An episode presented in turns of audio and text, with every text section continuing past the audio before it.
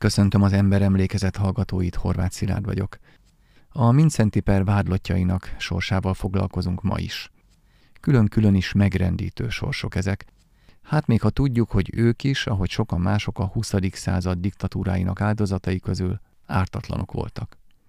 Beszélgetőtársam Virtné Diera Bernadett történész, a Nemzeti Emlékezet Bizottsága kutatója, de mindenek előtt felolvasok egy rövid részletet Mincenti József Esztergomi érsek bíboros letartóztatása előtti utolsó pásztorleveléből, amelyet 1948. november 19-én írt. A magyar katolikus hívek nagy lelki kínok között gyötrődnek. Minden lélek fájdalma az én lelkemnek is mérhetetlen szenvedés. Kegyetlen választás elé állít ma az élet sok katolikus lelket. Választania kell az emberi lét fenntartásának lehetősége és az emberi tisztesség, a keresztény becsület, a katolikus hűség között. Akinek megadatott a szent hősiesség kegyelme, menjen a keresztény katolikus jellem egyenes útján. Isten, az igaz bíró, megjutalmazza érte. Én magam most a hívek lelki ismeretén szeretnék könnyíteni. Kijelentem, nem kívánom azt, hogy személyem miatt egyetlen hívő is kenyerét veszítse. Ha a katolikus hívek ellenem tiltakozó éveket aláírnak, abban a tudatban tehetik, hogy azt nem szabad elhatározásukból teszik. Imádkozzunk szeretett egyházunkért és édes magyar hazánkért. Ebben az időben a magyar társadalomban még voltak olyan jelentős rétegek, amelyek azt gondolták, hogy a legitimizmusnak, tehát a királypártiságnak, a királyságnak van létjogosultsága Magyarországon, tehát ezért volt fontos, hogy ebben a perben egy legitimista szemléletű ember is biztosan benne legyen?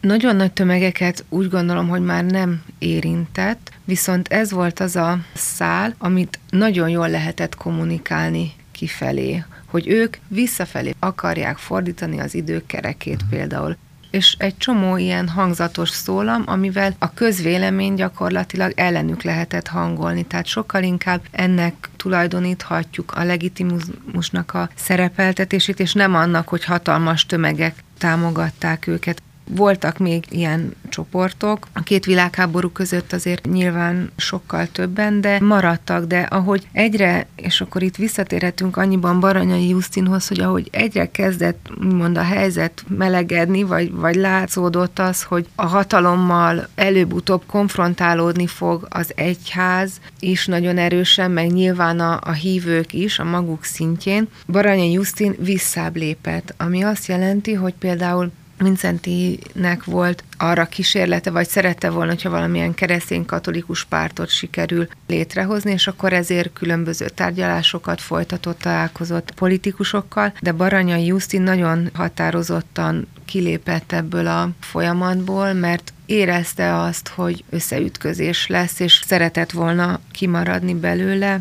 már egy 60 év körüli idősebb emberről van szó, de aztán végül is neki se sikerült Nézve később akár a szerzetesek sorsának az alakulását, nagyon kapóra jött a hatalomnak, hogy ő még egy ciszterci szerzetes is, mert aztán szűk másfél év múlva, amikor 1950-ben felszámolják a szerzetes rendeket, és négy tanító rendnek engedik, hogy korlátozott keretek között, de tovább működjön, akkor nagyon érdekes, hogy a ciszterci rend egy olyan rend, aki korábban tanítórend volt, és Rákosi személyesen volt az, aki nem engedte, hogy ők visszakapjanak iskolát, vagy ők valamilyen szintű szabadsággal rendelkezzenek. Maradtak a bencések, a piaristák, egy női rend, a mi asszonyunkról nevezett szegény iskolanővérek, és hát a ciszerciek vagy a jezsuiták, zárójelben mondom, lehettek volna azok a rendek, akik az iskolai tapasztalataik nyomán ebbe a csoportba kellett volna, hogy tartozzanak,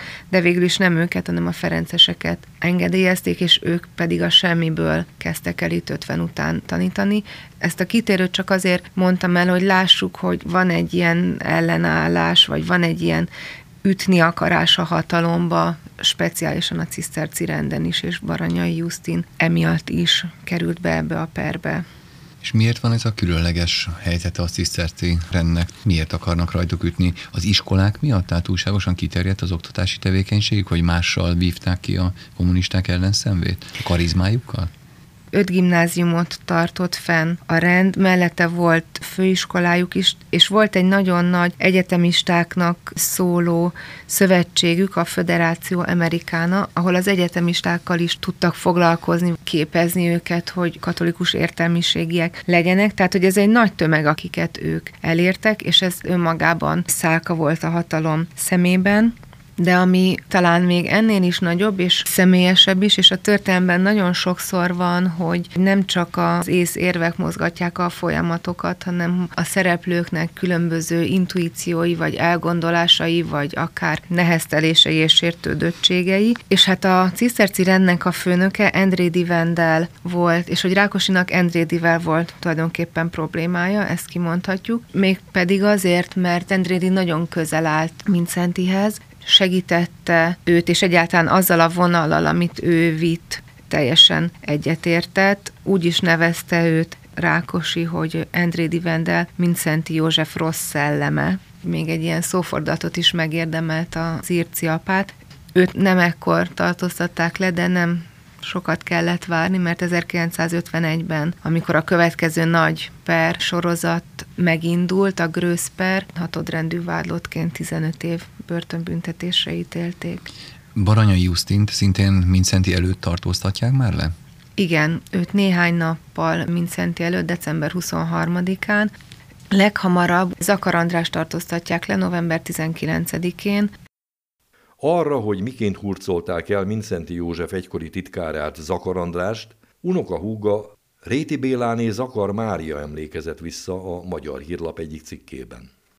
A primás palota Esztergomban tele volt beépített emberekkel. Az ávósok a herceg primás minden lépéséről tudtak, de figyelték Bandi bátyámat is. Ő 1948. november 19-én a reggeli mise után sétált a hivatala felé két ministáns gyerekkel, amikor odalépett hozzá két férfi és letartóztatták. Miután nagybátyámat elvitték, az egyik testvére, a nagynéném lesietett Esztergomba. Az irodaigazgatónál, Mátrai Gyulánál érdeklődött, hogy hová vitték bandit, de Mátrai Gyula is csak annyit tudott, hogy valószínűleg az Andrási út 60-ba hurcolták. Teljes hírzállat volt. Később tudtuk meg, hogy Bandi nagybátyámat néhány hét alatt teljesen preparálták. Ez azt jelentette, hogy az agymosáson, a fenyegetőzéseken, a veréseken át mindent megcsináltak vele. Nem engedték aludni. Egész éjjel világítottak a szemébe. Ez jelzi Mincenti számára is, hogyha a legközelebbi munkatársát elvitte a hatalom, az ávó, akkor előbb-utóbb ő is sorra fog kerülni. Tehát, hogyha előbb nem, de november 19-e után Mincentinek is egyértelművé vált, hogy előbb-utóbb ő is sorra kerül. Készül erre egyébként? Tehát azért vannak ezek a figyelmeztető jelek, hogy letartóztatják a titkárát, közeli munkatársait, ez jelzi neki valóban a veszélyt. Hogy tud erre készülni? Lelkileg, vagy intézkedésekkel?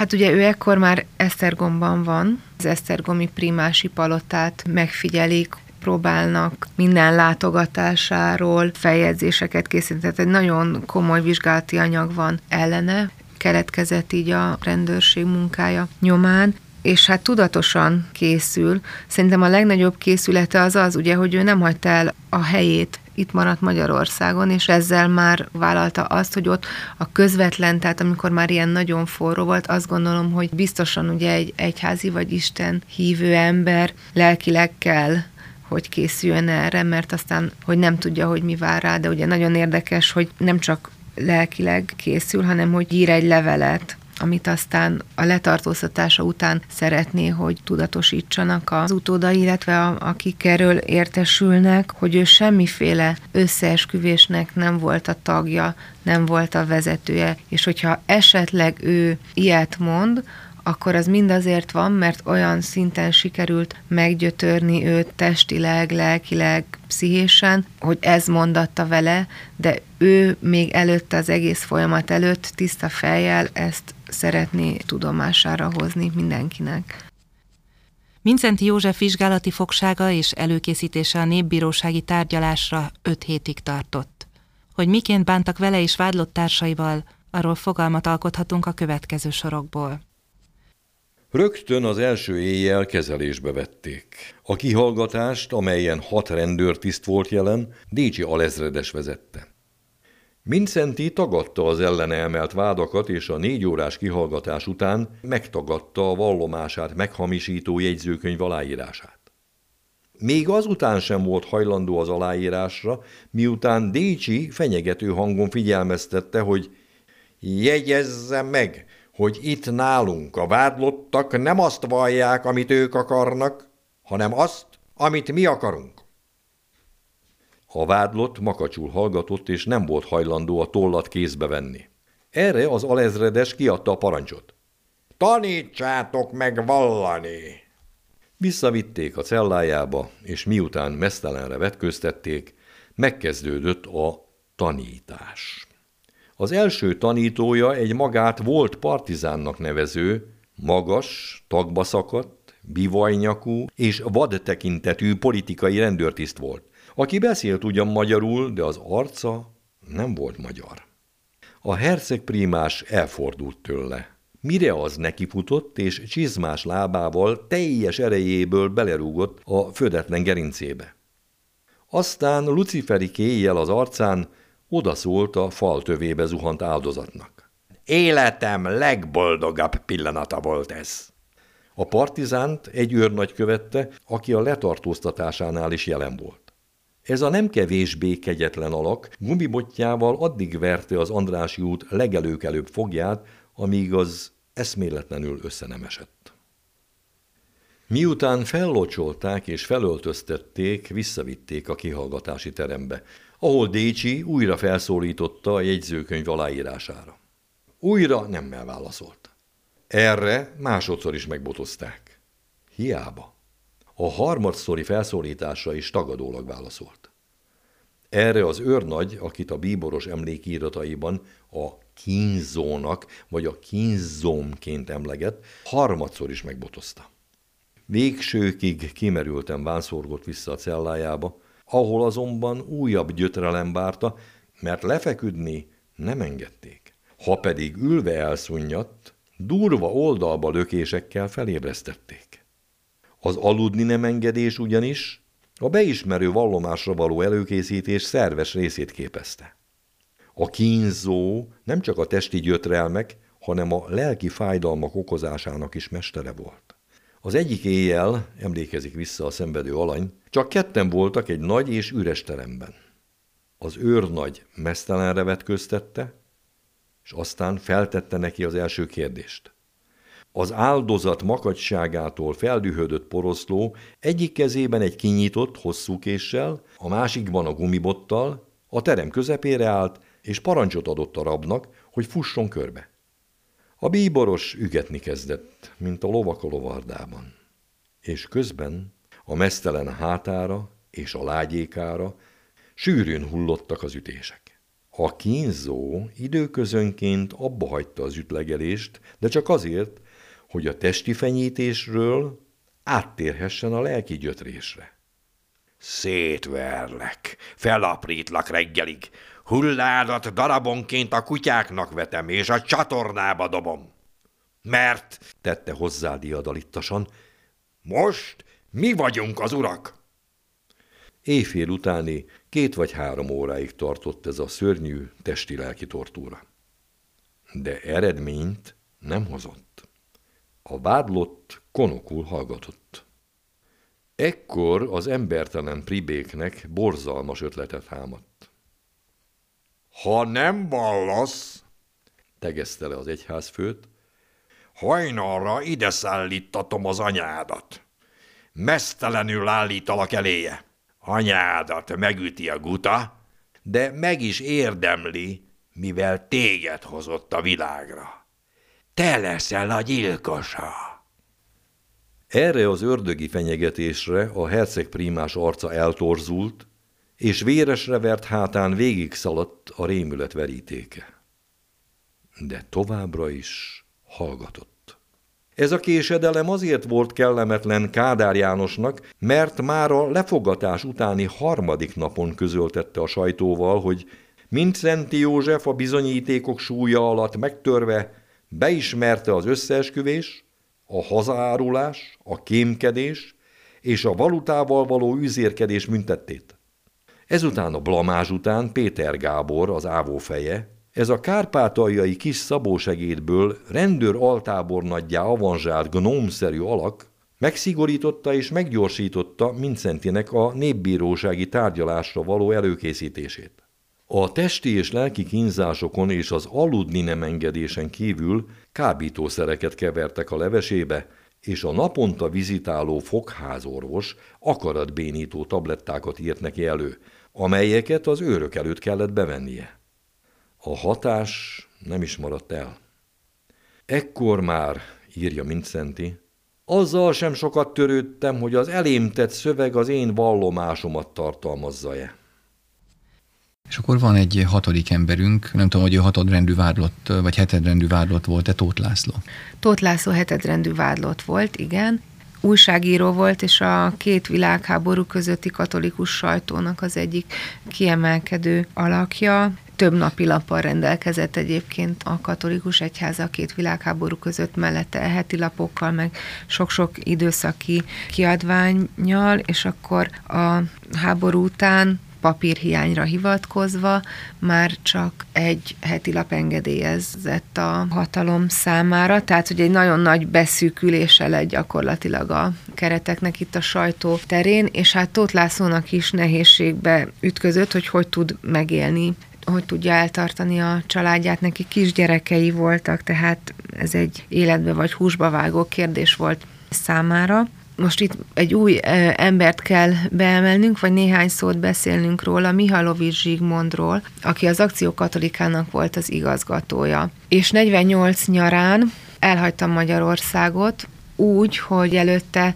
beszélt és egyeztetett az Eszergomi érsekkel, ugye Mincentivel, hogy hol tud többet használni Magyarországnak, és úgy látták, hogy ha emigrál, és mondjuk onnan visszafelé segít, vagy az ottani magyaroknak a lelkipásztori szolgálatába áll, akkor többet használhat, mint itt, és ezért ő elhagyta Magyarországot. Egyébként a perben szereplő Nagy Miklós atya segített át gyakorlatilag a, a határon. És aztán amikor ő már Bécsben tartózkodott, akkor az egyház helyzetéről kért Tóth Lászlótól összefoglalókat, hogy aki helyben van, hogy hogy látja, hogy mi történik politikailag, milyen lehetőségei vannak az egyháznak, és ilyen cikkeket vagy összefoglalókat, tanulmányokat írt neki Tóth László, és akkor ebből tudott megélni. És hát azt kell, hogy mondjam, hogy ez igazán a kárára vált itt aztán a perben, hogy ő kiadta ezeket a titkokat külföldre.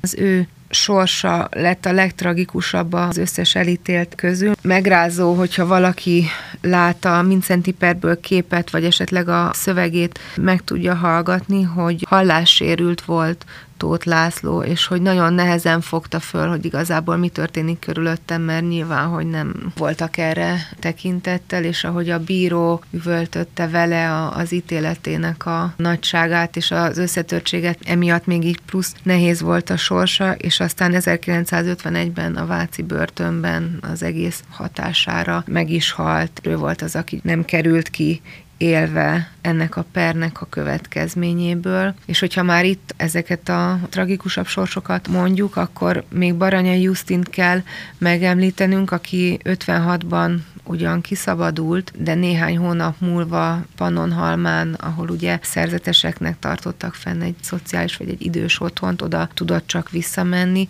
és néhány hónap múlva elhunyt, és nem is biztos, hogy teljesen épp elmével tudott kiszabadulni. Nagy Miklós börtönverse 1950 emlék részlet. De Isten volt mindig velem. Nem csak úgy véletlen találomra, amint madárszáll a falomra, és tovaröppen. Isten volt jelen, mint anyám valamikor mondta. Nem így gondolta. Egész más eget kívánt nekem tündöklőkéken, és most a széttépet ruhám mögött csorog a verítékem. Ökölcsapástól megdagadt szemem vérfoltjain tekint Istenre ám, akit régen és másképpen látott és hívott az anyám. Ugyanegy ő, de hogy reánk találna, ezernyi módon ölti a cserét. Így jött velem börtöncellámba, s derengett tőle a nyírkos sötét. Mint engedelmes kézilámpa, fényét köröttem úgy hintette szét, s lepihentem a dohos szalmára. Istent érezni különös dolog, szégyeltem könnyeim előtte, mert látni véltem, fénye mosolyog, hiszen sorsunkat ő szőtte, és engem is örömmel alkotott. Vigyázva szedtem tört fogamból a rája tapadt véres szafatot. A kihallgatásokról mit tudunk? A kihallgatási jegyzőkönyvek milyen bánásmódról árulkodnak velük kapcsolatban, nem Vincentivel, hanem a társaival kapcsolatban?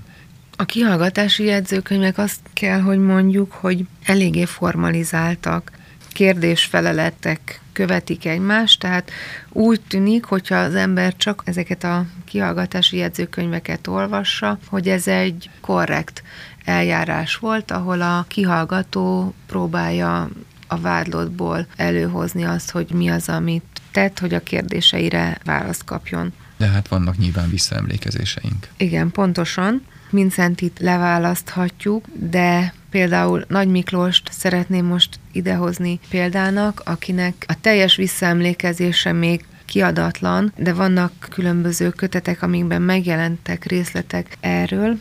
Megrázó olvasni ezeket a sorokat, amikből egyértelműen kiderül az, hogy nem hagyták őket aludni, és mondjuk az, hogyha valaki egy napig nem alszik, vagy két napig, az nem ugyanaz, hogy három hónapig minden éjszaka fölkeltik és éjszaka kihallgatják.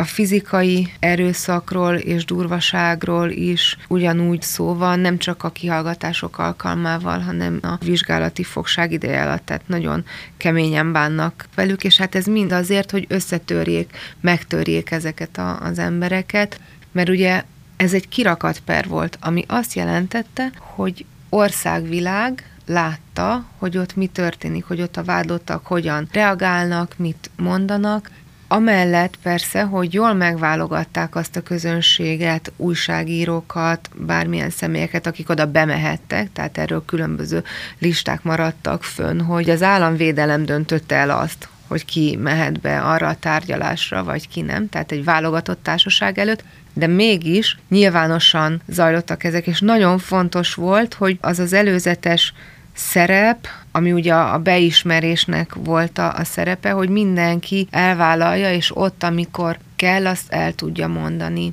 Ezért volt az, hogy mindannyiukat most ezt Nagy Miklóssal kapcsolatban olvashatjuk, de valószínűleg, hogy a többieket sem kedvesebb eszközökkel kényszerítették arra, hogy bevallják azokat a bűnöket, amit a kommunista kihallgatók rájuk akartak bizonyítani. Kedves hallgatóink, Mincenti József vádlott társairól beszélgettünk az Emberemlékezet mai adásában Virtné Diera Bernadett történésszel, a Nemzeti Emlékezet Bizottsága kutatójával. Akinek tetszett a beszélgetés, keresse továbbra is az emberemlékezetet, hogy ne maradjon le a következő adásokról. Köszönöm a figyelmet!